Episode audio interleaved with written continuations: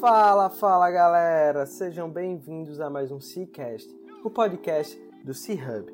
Eu sou Guilherme Oliveira, fundador e CEO do C-Hub Coworking, e estamos aqui em mais um episódio do nosso podcast. Nós acreditamos que um ecossistema conectado, ativo e forte é o caminho para construirmos um ambiente de negócio que todo empreendedor deseja estar inserido. Compartilhando informações e experiências, esperamos estar ajudando a todos que estão nessa missão conosco. E toda semana trazemos aqui um empreendedor que está disposto a colaborar conosco nessa missão. Antes de darmos start à nossa entrevista, gostaria de fazer um pedido.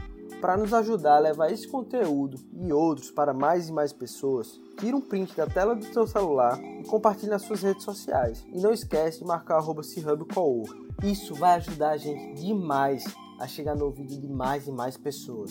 Simbora para mais um episódio.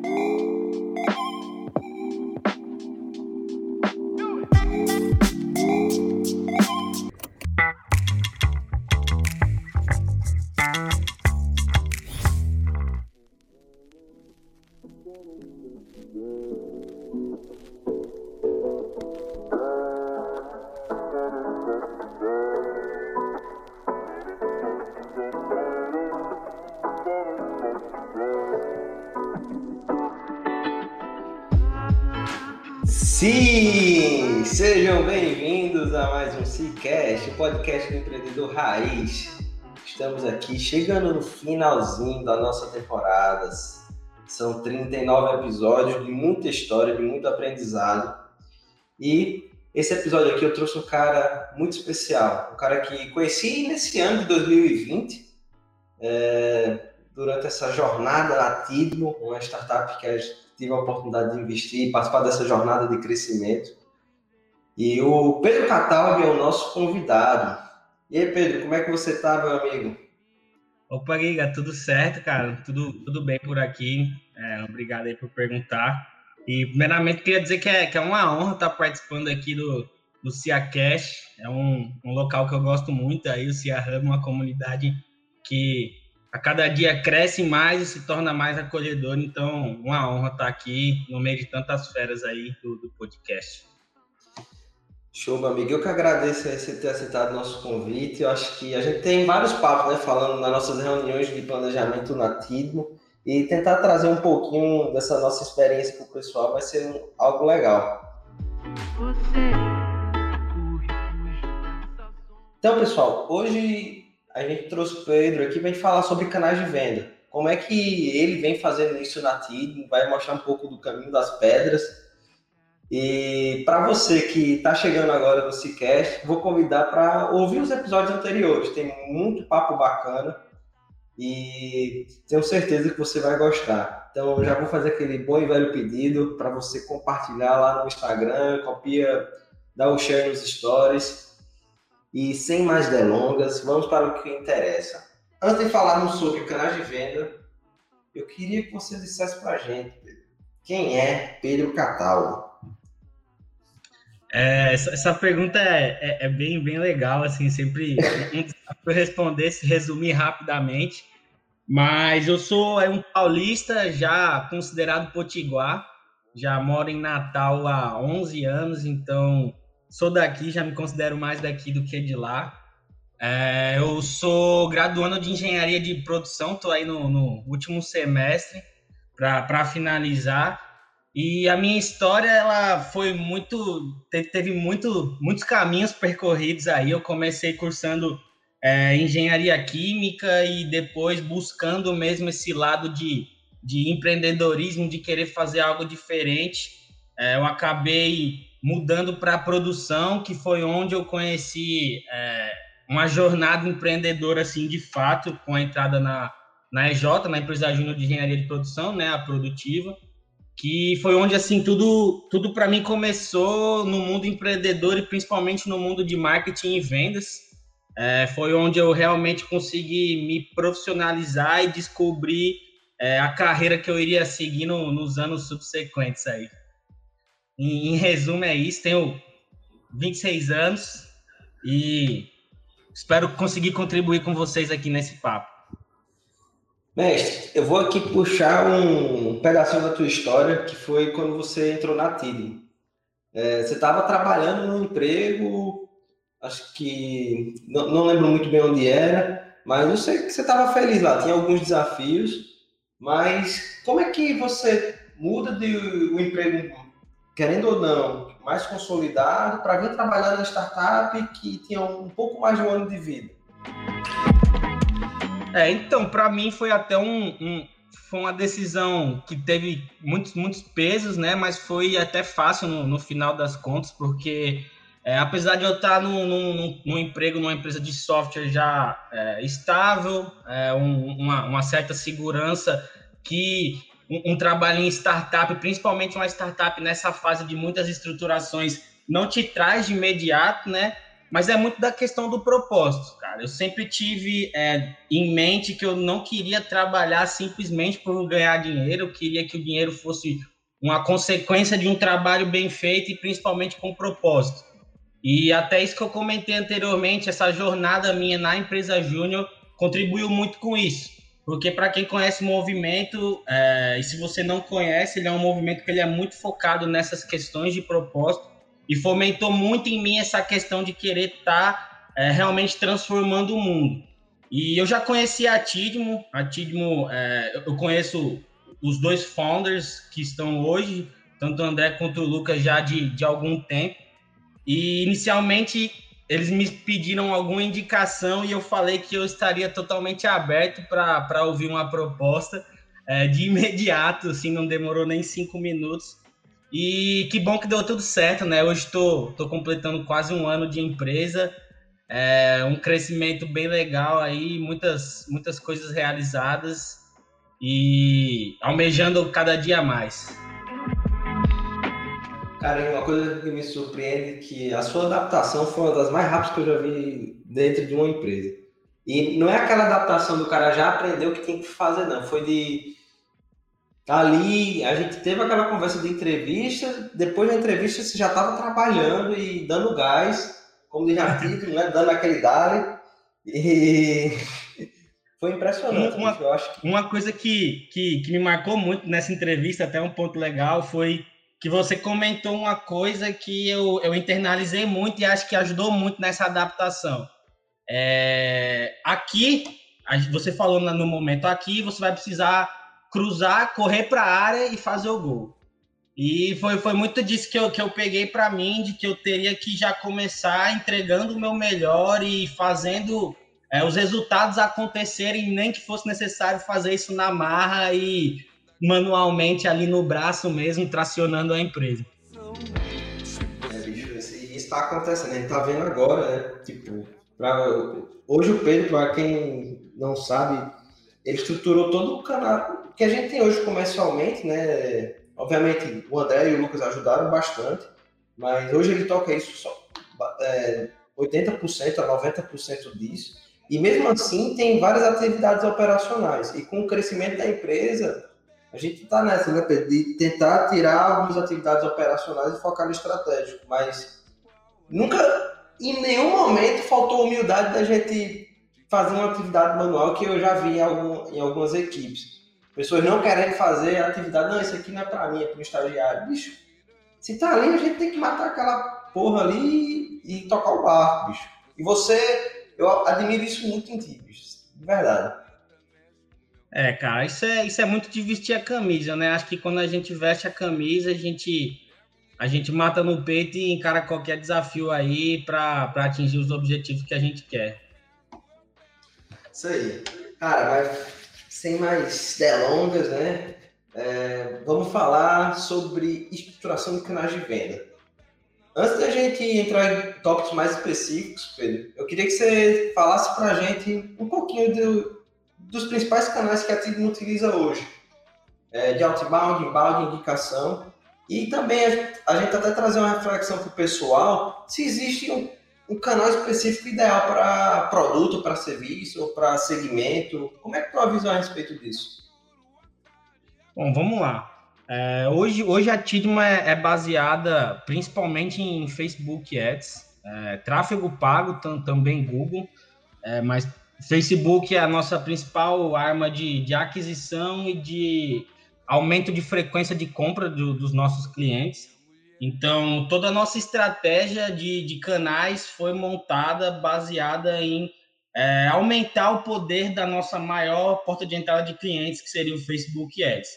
É, hoje a gente trabalha aí com indicação, como o Guilherme falou, a gente trabalha com e-mail marketing, é, a gente trabalha com WhatsApp, a gente está começando o YouTube, caminhando aí é, para um, uma validação de, de, um novo canal.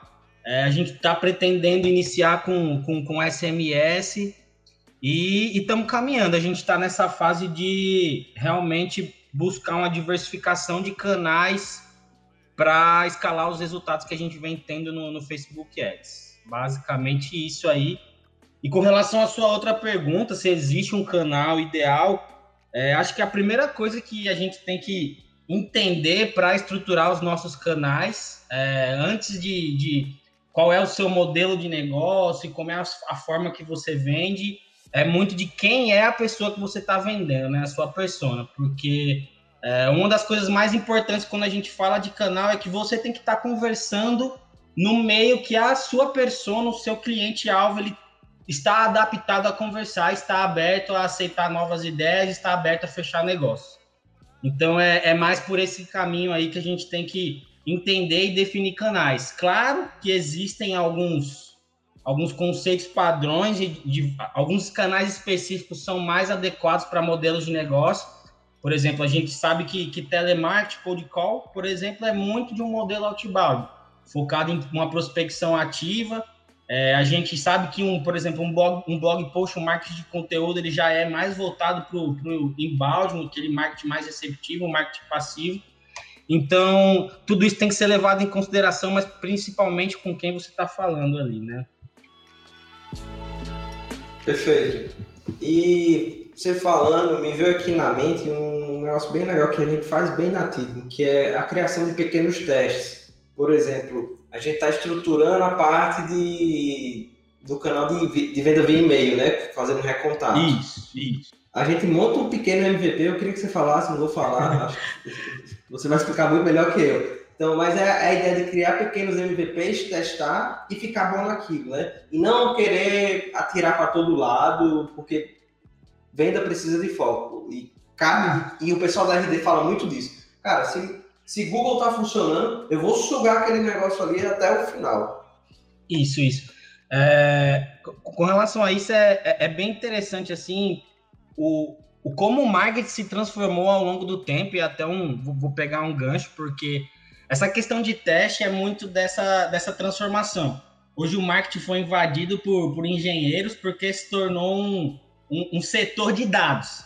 Hoje, marketing, a gente até já surgiu o growth, né, que, que não é marketing, mas querendo ou não, ele veio dessa quando a gente começou a inserir muito essa preocupação com dados e com a segunda etapa do funil de vendas, que é quando a gente está falando de retenção e upsell. Então, começou a surgir esses conceitos de growth e, e vem muito disso essa questão de teste, assim, porque é, no marketing a gente tem que trabalhar, trabalhar com eficiência de investimentos muito alta. A gente tem que buscar maximizar é, o retorno, ou seja, o, o LTV do, do nosso alvo, a gente tem que buscar ele que ele seja o maior possível com o menor custo possível, que seria o, o CAC para a gente estar tá adquirindo esse novo usuário, esse novo cliente. E aí essa, essa questão de teste é, é essencial para a gente justamente entender se, essa eficiência de custos. E é justamente como você falou, né? A gente cria alguns micro, micros, algumas microsegmentações é, e variações em, em pontos importantes de, de, cada uma das estratégias que a gente utiliza e dispara para esses pequenos grupos para entender como é que está a eficiência e a gente é, trabalhar em melhorias para os que derem mais resultados. A gente sempre busca trabalhar, é, melhorar aquilo que já está sendo o melhor. É basicamente assim que a gente trabalha com, com esse canal de e-mail, principalmente, né? Perfeito. Aí me fala hoje, como é que a gente está usando Facebook Ads, a gente tem Google para utilizando em serviços um pouco mais complexos, né? Que é a, questão da desinfecção. Você poderia falar um pouquinho sobre isso? Como é, pensar canais para tipo de serviço diferente dentro de uma empresa? É, o, o, que a gente, o que a gente faz muito é na, na, não com relação ao serviço, mas com relação à linguagem que, que a gente trabalha, né? E aí veio essa questão que eu comentei da persona agora, foi um, um dos fatores é, principais, assim, foi uma mudança de chave dentro da Tidmo, quando a gente, a gente rodou, a gente já tinha, rodou uma revisão de persona, e nessa revisão de, de persona a gente conseguiu levantar alguns pontos muito interessantes e construir uma jornada é, daqueles clientes que a gente considera como os melhores. Ou seja, aqueles clientes que me trazem um retorno muito maior do que o, os demais clientes. Gente, só para vocês entenderem, a gente pegou basicamente 10% da nossa base, que traz quase 60% de, de retorno aí. Então, é um, um aquele pareto bem, bem específico mesmo. A gente pegou aquele grupo de clientes A e entendeu qual, qual eram os anseios e qual eram os desejos e como a Tidmo ajudava essas pessoas. E o que a gente fez foi transformar essa jornada construída é, em alguns pequenos pontos dentro do Facebook Ads para ter resultado. Hoje a gente atua com diversos públicos no Facebook Ads nas, nas diferentes jornadas de compra dele, nas diferentes etapas da jornada de compra. Todos simultaneamente, todos com a linguagem tanto de criativos, de gatilhos e de copies diferentes. E foi aí que é, os resultados começaram a, a, ter uma escalabilidade, a gente começou a ter aqueles ROIs é, bem, bem absurdos mesmo que a gente vê naquelas milhares de propagandas e patrocinados que a gente encontra no Instagram hoje em dia de marketing digital. Massa, massa. E só para a galera ter uma noção assim, como é que está sendo os números da Tidmo hoje? Só para a gente dar um benchmark para o pessoal. Vamos dar, vamos dar aqui uma de, de Singu, né? Tá respeitando as escalas, a gente vai chegar lá, né? Mas não, hoje, hoje o, o, nosso, o nosso CAC gira em torno de, de 30 reais é, e ele é revertido já em lucro no, no, primeiro mês do cliente. Então, a partir do, do segundo mês é, de, desse grupo que, que entrou, e é, isso é um fato importante da gente estar tá comentando aqui, é que a gente analisa é, pelas cohorts, né, que são os grupos de, de cliente, principalmente com relação à data de entrada que ele tem, que é para ter esse controle de, de investimento de retorno do, do, grupo específico. E a gente, como, como eu vinha falando, o, o LTV dele no, no, segundo mês, quando ele entra em recorrência, já está totalmente positivo, totalmente dando lucro, né? E isso é algo bem legal, porque quando a gente pega alguns bens de mercado, principalmente de, de empresas que atuam com um, um modelo de negócio semelhante, é, muito focado em, em retenção e assinatura, a gente vê que o, o retorno é lá para o quarto, quinto mês. Então, esse foi um resultado que a gente conseguiu aí muito com esse trabalho de redução de CAC e de foco nos clientes que trazem mais LTV. É, hoje a gente tem um, um ROI na, na ferramenta, especificamente aí do, no Facebook Ads, de 1 para 11, 1 para 10, alguns meses, fica sempre nessa faixa. Irado, irado. E dando um passinho um pouco para trás, eu queria que você trouxesse para a gente que um pouco do caminho das pedras, né? De estar tá construindo a nossa máquina de vendas dentro do Facebook Ads, que obviamente vai incluir tanto a parte de Facebook como de Instagram. E você falou muito da, da importância da gente traçar uma jornada de compra, como também entender o perfil do nosso cliente, né? A gente fez essa auto-reflexão para poder estar tá melhorando.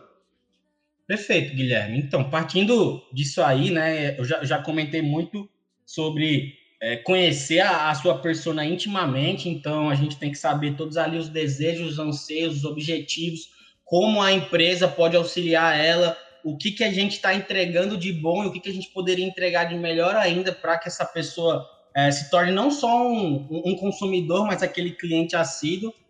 É, e aí, conhecendo essa pessoa intimamente, conhecendo todos esses pontos, o que a gente precisa fazer é construir essa jornada de compra bem completa.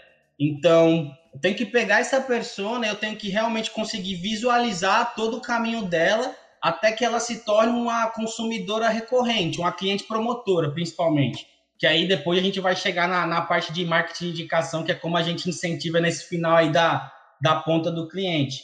É, mas só voltando, quando a gente tem esse visual de, da jornada de compra, a gente pega lá na etapa de, de atração, o que, que, o que, que mais atrai esse cliente e principalmente o que atrai esse cliente específico, essa persona que te traz o maior LTV, levantar todos esses pontos na etapa de decisão, na etapa de, de ação de compra, para que você utilize isso na ferramenta. Então, é, o Facebook Ads ele trabalha muito baseado nesses conceitos de funil de vendas mesmo. Então, é muito importante a gente definir os pontos principais de, de atração, de desejo do cliente nas, em cada etapa do funil. Aquilo que ele tem mais propensão a, a converter, né? Que é a palavrinha mágica no, no Facebook Ads, a conversão. É, depois disso, a, a, gente precisa definir como é que vai ser a, a estratégia macro da, da, da empresa, né? Da, da aquisição de clientes da empresa, principalmente. Então, a gente pegando o exemplo da Tidmo, foi uma coisa que logo que, que eu entrei, a gente definiu como seria, foi um dos primeiros passos, né? Que a gente decidiu que a gente queria investir muito é, nessa etapa de retenção. Então, para a gente, a galinha dos ovos de ouro está nos clientes recorrentes, está nos clientes que se tornam assinantes. É, e aí a gente pensou, pô, então eu vou pegar e na aquisição eu vou focar no máximo volume desses clientes certos.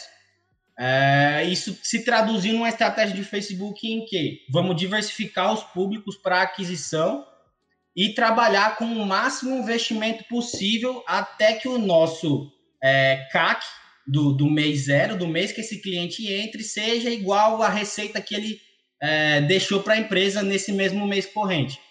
Então, a gente meio que fica com um retorno zero nesse primeiro mês para aquisição e começa a ganhar a partir que esse cliente entra na, na, na famosa retenção aí, é, fazendo aquela bola de neve e cada mês a gente adquirindo mais e retendo mais e foi aí que começou uma, uma pequena estratégia de, de crescimento mesmo, né? Legal. E, Cataldo, se você pudesse dizer para quem quer começar a trabalhar com isso, quais seriam os principais lugares para ele conseguir aprender a respeito disso e os tópicos? Diz, cara, estuda isso, isso e isso, que você vai se tornar um bom profissional no setor comercial de tráfego falando especificamente de tráfego, assim, eu acho que eu não, não teria como não comentar de Pedro Sobral, né? É, realmente o cara é, foi e ainda é um, uma referência, assim, tudo que a grande maioria das coisas que eu aprendi foi com ele, mas um, um ponto bem importante é você também ter esse espírito de testar, né? Que a gente já comentou aqui no começo é, você tem que estar tá na ferramenta, abrir a ferramenta e realmente estar no campo de batalha. A melhor forma de você aprender tráfego é você fazendo tráfego. Você pegar os conceitos básicos, aprender com alguém que sabe, alguém que faz, alguém que já está lá onde você quer estar. No caso aí, é, eu, eu, indico bastante o, o, Pedro Sobral, ele realmente tem uma didática de ensinar técnicas de tráfego, é, como não, não vi em outros, claro que tem muitos outros aí mas ele realmente foi minha referência. E você pegar esses conhecimentos e aplicar. Não, não, não tem como não ser de outra forma. Se você não praticar tráfego, se você não estiver lá no campo de batalha, é, não vai dar certo. Porque tráfego é muito teste. É, existem sim as, os padrões, mas cada modelo de negócio, cada público, cada localização que você está trabalhando, tudo influencia nas formas, nos pequenos detalhes aí que, que tem dentro do, desse mundo do tráfego pago. Massa, fica aí a dica, viu, pessoal? Dá uma sacada no Pedro Sobral e também no Pedro Cataldo, viu? Acho que esse cara tá disponível lá no LinkedIn, perturba ele que vai ter muito a ensinar também. É, mestre, e a Tidmo nesse ano passou num, por um momento bem importante, que foi o início da operação em João Pessoa. E você ficou responsável por trazer cliente para casa, né?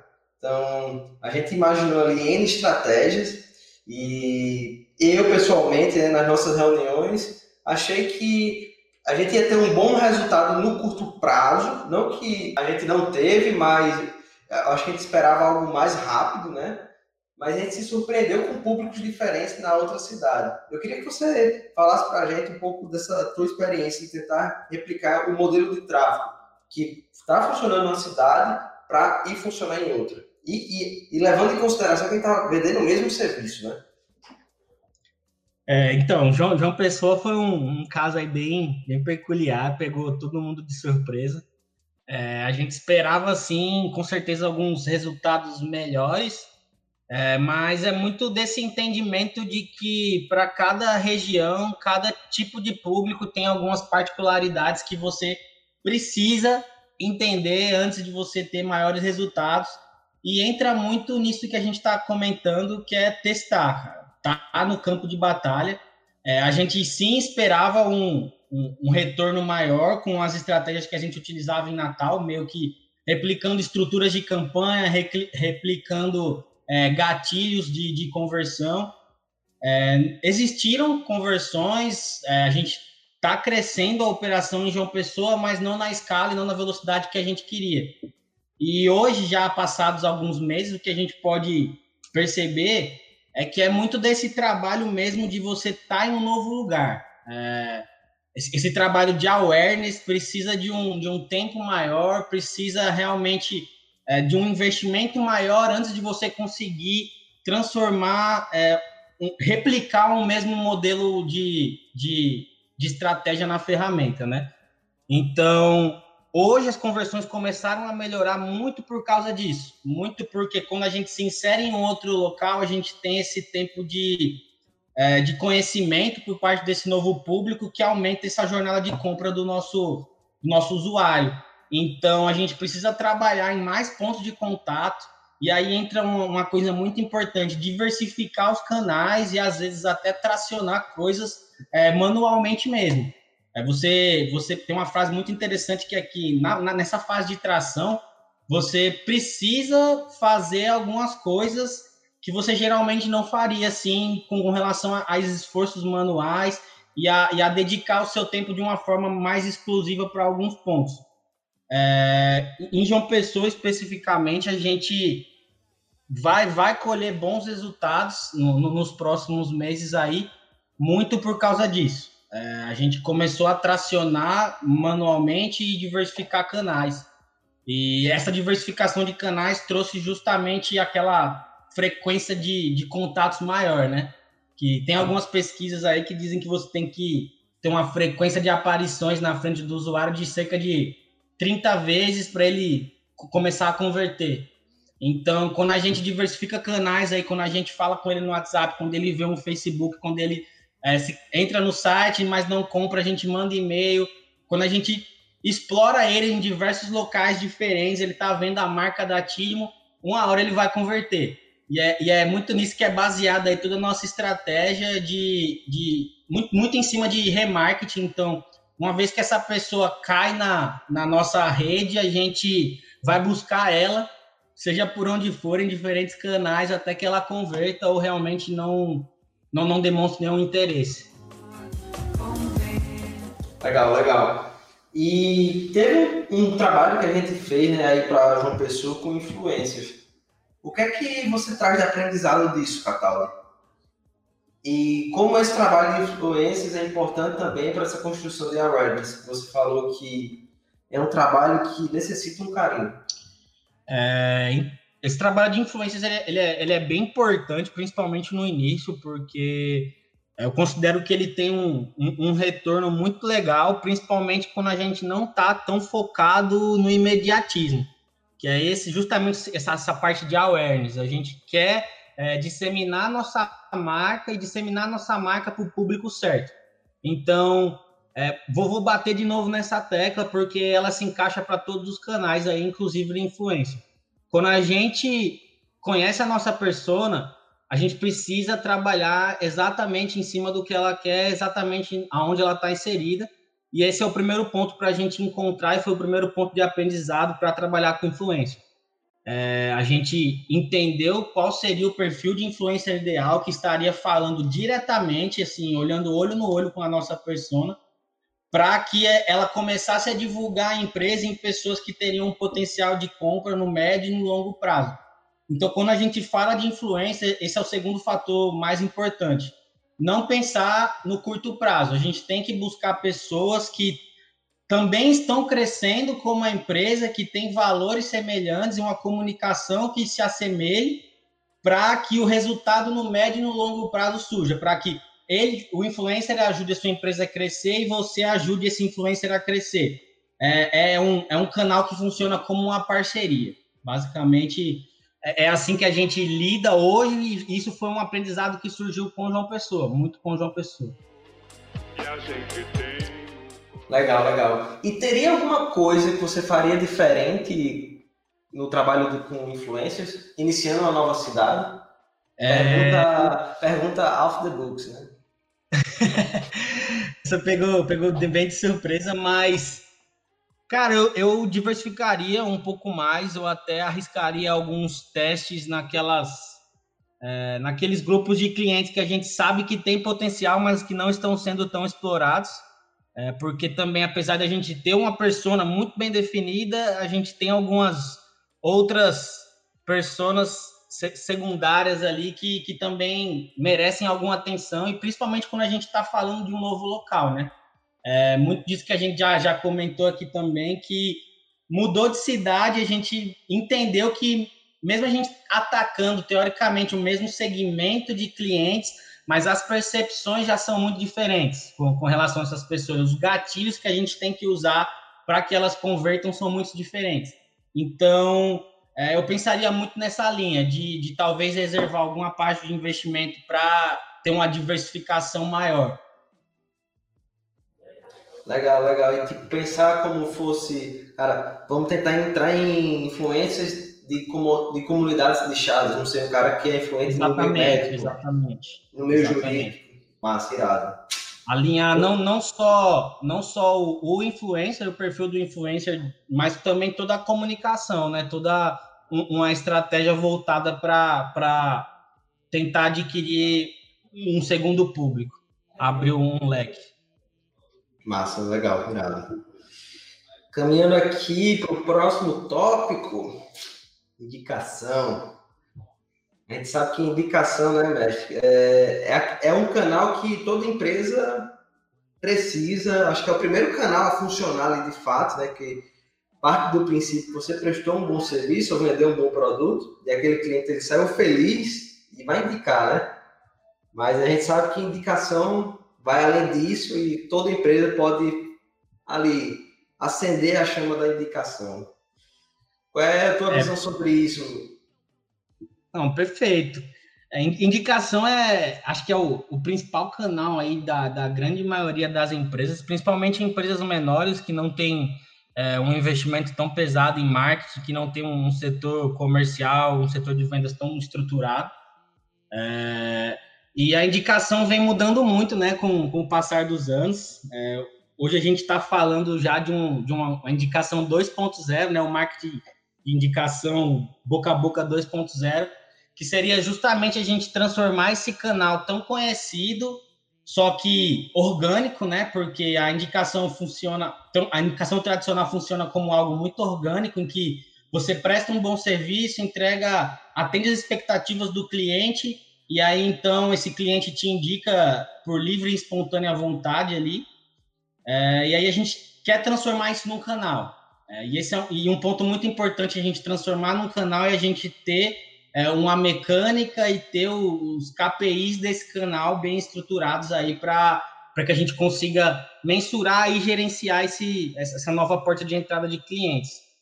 E hoje na Tidmo a gente está nessa fase de, de já colocar para tracionar o processo. A gente fez muitas, muitos testes aí, muitas validações para a gente conseguir encontrar o, o, o cenário ideal é, e aí, só, só trazendo aqui os três pilares do marketing de indicação, que foi onde a gente baseou os nossos testes para encontrar é, a maneira ideal de, de a gente estar tá indicando.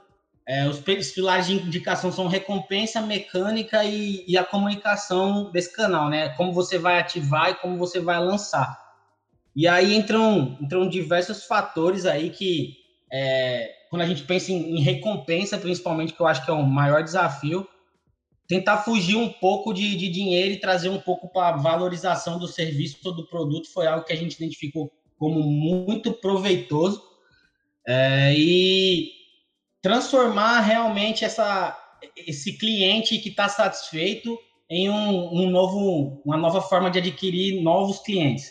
E aí a gente tem uns dados bem interessantes com indicação que é, o cliente que te indica, ele é, se eu não me engano, é 40% mais, eu não vou lembrar exatamente agora, mas é mais ou menos isso, 40% mais é, propenso a se tornar um cliente fiel, a, a, manter um relacionamento duradouro com a tua empresa. O cliente que ele que é indicado e que adquire o teu produto, ele tem um, um respaldo da, do indicador que também faz com que ele tenha uma probabilidade muito maior de se tornar um cliente que traz um LTV maior, um LTV que vai se perpetuar por, por muito tempo. E aí diversos outras, outros benefícios, né?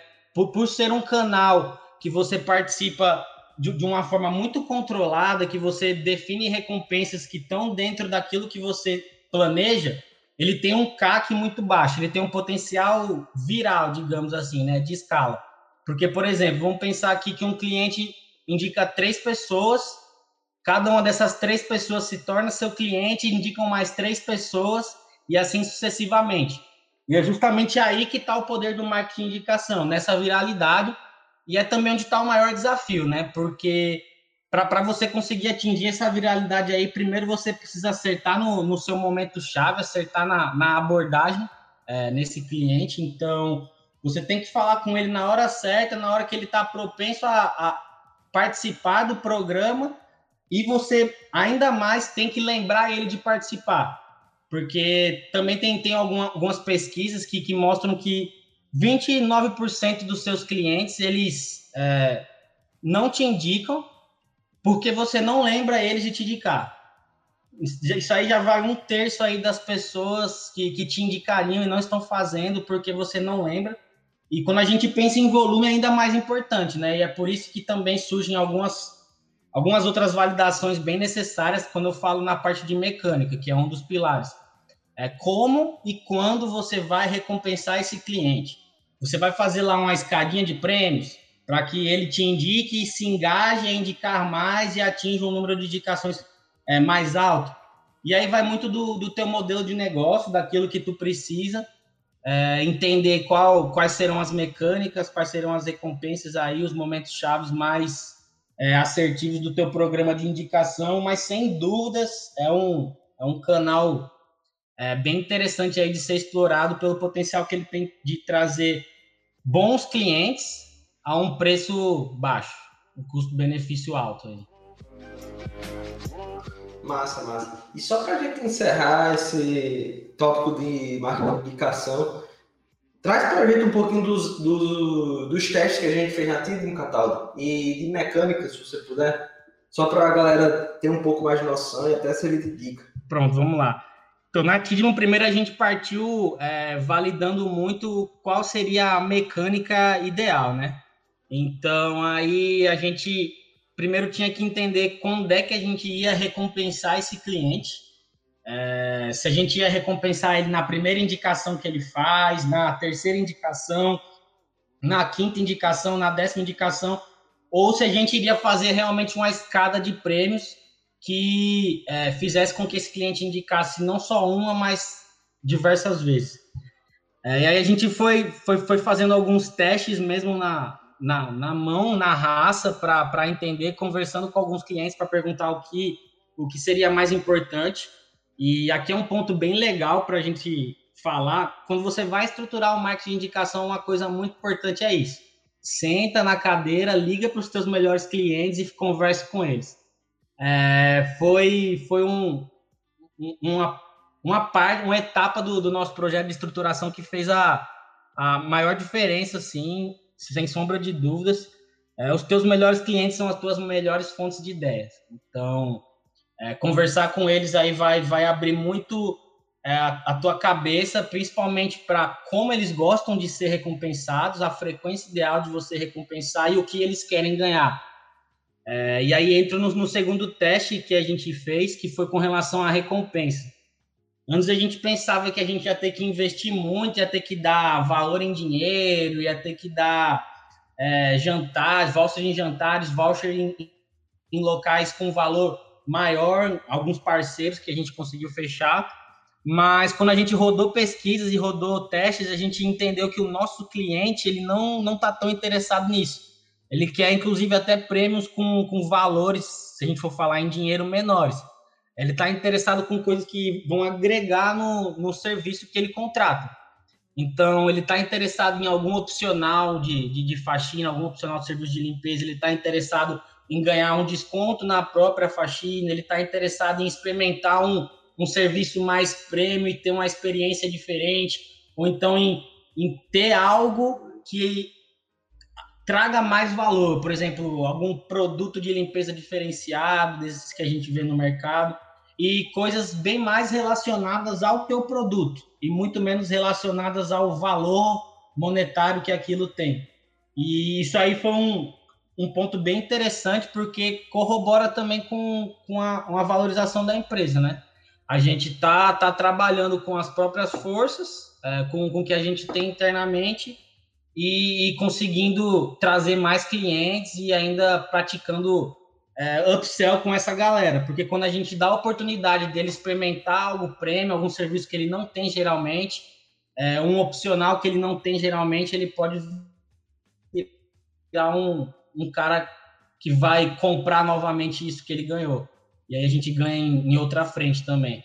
Esses foram os dois principais testes que a gente fez na, na Tidmo e acredito que agora a gente encontrou um modelo ideal, mas é importante ressaltar também que isso nunca para, né? Esse trabalho de a gente estar tá sempre validando e, e melhorando, é, ele nunca, nunca para, principalmente quando a gente está falando de, de marketing de indicação. Porque as pessoas mudam, o público que está entrando é diferente, é, os momentos são outros e muita coisa muda e a gente precisa estar tá acompanhando aí essas mudanças. Irado, bicho, irado. Acho que você trouxe aqui dois bons exemplos, acho que vai ajudar bastante a galera. E estamos partindo para o finalzinho do nosso episódio. Passa rápido, não é não? Passa, Mestre, passa. A gente vai chegar agora no quadro Perguntas e Respostas, certo? É um momento mais filosófico, tá? Então, é, eu sempre me divirto aqui nesse finalzinho de Cicast. Tá preparado? Tô, vamos lá. Cataldi, você possui algum tipo de ritual? Se sim, qual? É, não sei se é bem um ritual, mas é mais um, um hábito assim. É, todo, todos os dias eu, eu acordo, a primeira coisa que eu faço é pegar um café e abrir todas as principais métricas para eu imaginar onde eu quero estar no final do dia com relação a elas. Então é, é, é, um hábito mesmo assim que eu já faço quase que no, no, automático. Acordo, café e planejamento do dia. Eu, eu, eu, imagino e registro onde é que as minhas principais métricas devem estar é, quando eu for olhar de novo no final do dia. Irado. Cara, isso aí é bom. Nunca tinha visto alguém com, com esse hábito, não. Qual erro ou momento da tua jornada empreendedora você guarda com mais carinho? Aquele momento ali que ajudou Pedro Cataldi a ser o profissional, o intraempreendedor que ele é hoje. Essa, essa é bem, essa é bem complicada, é, mas acredito que, que não foi um, um erro, foi, foi realmente um, um momento e um, um processo ali pelo que eu passei que foi o, o, meu, o meu trainee na, na, em outra empresa júnior, não a que eu participei, esse trainee foi um, um, que eu fui reprovado, inclusive, e foi, foi super transformador, assim, foi isso que, que para mim virou a chave é, e mostrou que eu tinha que percorrer outro caminho e me fez investir é, mais nessa área de empreendedorismo, hum, fez eu mudar de curso, ir para produção, que foi onde realmente é, minha vida se transformou e as portas se abriram, né? Eu conheci o mundo de vendas, é, adentrei de vez nesse mundo empresarial, me tornei um, um, profissional e ganhei uma carreira para seguir. Eu acho que esse foi um momento aí que realmente teve uma, uma, vira, uma virada de chave, então eu guardo com, com bastante carinho é, esse processo por, pelo qual eu passei. Legal. Isso a gente vê que às vezes tem tem portas que são fechadas para a gente, né? Mas faz com que a gente reflita nosso posicionamento, o que a gente está fazendo na nossa vida para a gente poder melhorar. Certo? Exatamente. Foda, cara. Atualmente, quais são as, os canais de informação que o Pedro mais lê, mais consome, que você deixa de dica aí para o pessoal? Cara, como eu falei, assim, com relação a tráfego, eu consumo muito é, a comunidade do, do Sobral. É, acho um, um, canal excelente, especificamente para tráfego. É, eu, eu, tenho um, um, Instagram também onde eu sigo só é, conteúdo, pessoas que publicam conteúdos importantes. Eu acho que isso é até um ponto legal da gente estar tá falando que hoje, cada dia mais, tem pessoas produzindo muita coisa interessante de graça, de graça e a gente é, não, não, aproveita porque tá, tá entretido com outras coisas aí nessas plataformas. Então, eu tenho um canal só, só para isso, uma página só para isso. Então, eu sigo todas as, todas as pessoas e todas as páginas que postam conteúdos que eu tenho interesse para me atualizar. É, eu, eu sou muito específico também de, de pesquisar coisas, então eu sou um cara muito de, de YouTube. Eu gosto muito de ver vídeos sobre tudo especificamente. Então, eu tô lá, tô lá quase que diariamente tentando aprender alguma coisa nova, algo que eu preciso implementar aí na Tidium.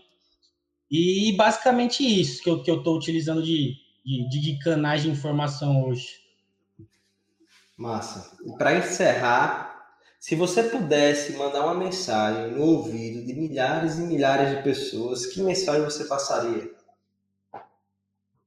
Eita, essa, essa você me pegou também, é, mas cara, acho, que, acho que pelo momento que a gente está tá vivendo, não tem como ser diferente.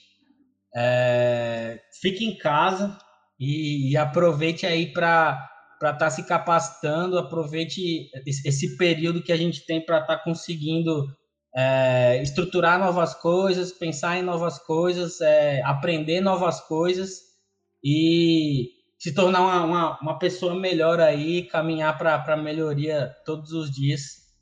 E se cuide, né? Que a gente está tá, tá vivendo tempos bem, bem complicados. Esse foi Pedro Cataldo, CMO da Tidmo, a startup que vai ajudar a transformar diaristas em embaixadores da limpeza. Meu muito obrigado, meu amigo. De verdade, foi um prazer ter esse papo com você. Tenho certeza que você deixou aqui vários aprendizados para o pessoal. E agradeço de coração. Cara, eu que agradeço aí. É realmente um, uma honra muito grande estar participando aqui, estar no meio de, de tanta gente é, foda. Muito obrigado aí e um abraço. Show! E obrigado a você que ficou até aqui com a gente mais um episódio do Cicast. Tenho certeza que teve aqui muitos ensinamentos. Vou pedir aquele velho favor, né? Compartilhe esse episódio com, com seus amigos, no grupo da família, enfim, aquele cara que você sabe que vai aprender bastante ouvindo a nossa conversa com o Pedro. E fica aqui mais um Cicast, o podcast do Empreendedor Raiz, e eu te vejo na próxima terça-feira depois do almoço para você escutar o melhor podcast do empreendedorismo. Valeu, pessoal. Até a próxima.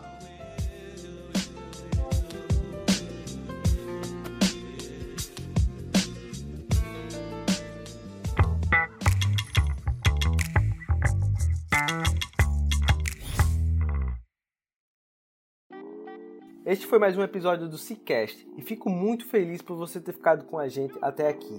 E Vou fazer aquele pedido novamente. Se esse conteúdo fez sentido para você, compartilha nas redes sociais, tirando um print da tela do teu celular e não esquece de marcar o Como eu disse no início, isso vai ajudar a gente de uma forma gigante a levar esse conteúdo para mais e mais pessoas. Valeu, galera. Até a próxima semana.